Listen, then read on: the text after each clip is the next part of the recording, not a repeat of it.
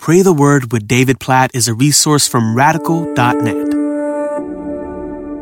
Genesis chapter 41, verse 52. The name of the second he called Ephraim, for God has made me fruitful in the land of my affliction. What a statement. What a name for a child, Ephraim. For God has made me fruitful in the land of my affliction after all that Joseph has gone through. Years and years, and we don't even we don't even catch it as we're reading through the Bible. We we go from one chapter to the next and we don't realize, wow, that was years in prison. That was talk about long days being sold into slavery by your brothers, being carried off into the unknown being thrown unjustly into prison and seemingly languishing there in many ways, day after day after day, for year after year after year. And yet on the other side, Joseph says, God has made me fruitful in the land of my affliction, that affliction can be a field where fruit grows. Oh, I want to encourage you, especially if you're going through affliction right now in any way, or as you look toward the future and you know affliction at some point is coming, like it's unavoidable in a world of sin and evil and suffering.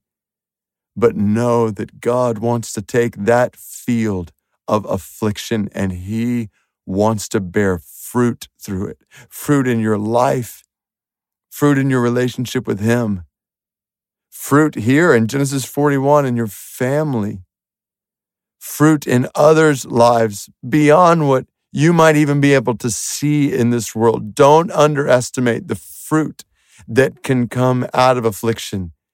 And many days in the middle of affliction, you can't see it. I know that was the case for Joseph. And I know that's the case in my life, in your life. Like we don't see it, but just pray. Oh, let's pray. God, please bring fruit from affliction. God, there, there are people walking through things right now that uh, they can't see any good coming from this.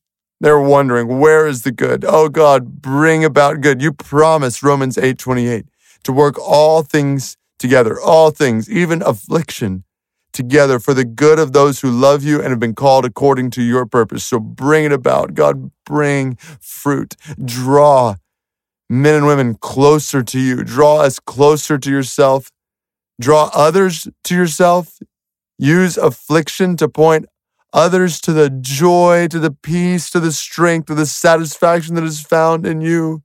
God, we pray for fruit from affliction. Help us to trust that in the middle of affliction, there is fruit that is being borne. Oh God, we know this is possible because of the gospel. We know this is possible because it's the death of Jesus that brings the greatest fruit in the world life, eternal life to all of us right now. The guarantee of eternal life forever. The guarantee of a day when affliction will be no more. All that came because of affliction, because of the suffering of your son, because of his death on the cross for us. So we praise you for the fruit from his afflictions in our lives, the fruit from his affliction in our salvation. All glory be to your name for the fruit that's being borne around the world through his affliction. And God, we pray for more.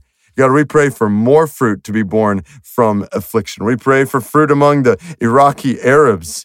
Uh, as we pray for them today, this unreached people group, God, please bring about fruit among Iraqi Arabs from the affliction of Jesus. Jesus, you purchased people for God from every nation, tribe, tongue. You died on a cross for all peoples. Bring it about among Iraqi Arabs. Bring it about among people around us today. Use us to share the gospel so that the afflictions of Jesus might lead to salvation for more people, even as we walk through a world of affliction and trust you to bring fruit, not just in our lives, but in the lives of many others, we pray. Oh God, we confess that you are able to bring fruit from affliction. So do it in and through our lives, we pray. In Jesus' name, amen.